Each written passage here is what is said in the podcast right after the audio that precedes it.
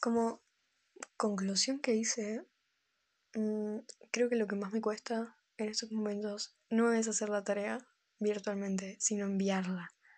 Tipo, te das cuenta de que la haces, quizás llorando, quizás gritando, o sea, diciendo, ay, ¿por qué tengo que hacer esto? Pero la mandas y es como que, no, ¿por qué la tengo que mandar? ¡Qué pereza! Tipo, o sea, hiciste 7 páginas de por qué Napoleón se comió un bizcocho, pero ahora no la quieres mandar porque te da pereza. Bueno, soy esto en la vida, en todo, generalmente. Bueno, igual todavía no hice las 7 páginas de por qué Napoleón se comió un bizcocho, ¿no? Porque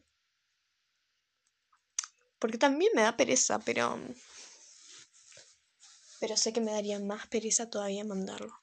Es algo complicado en mi mente.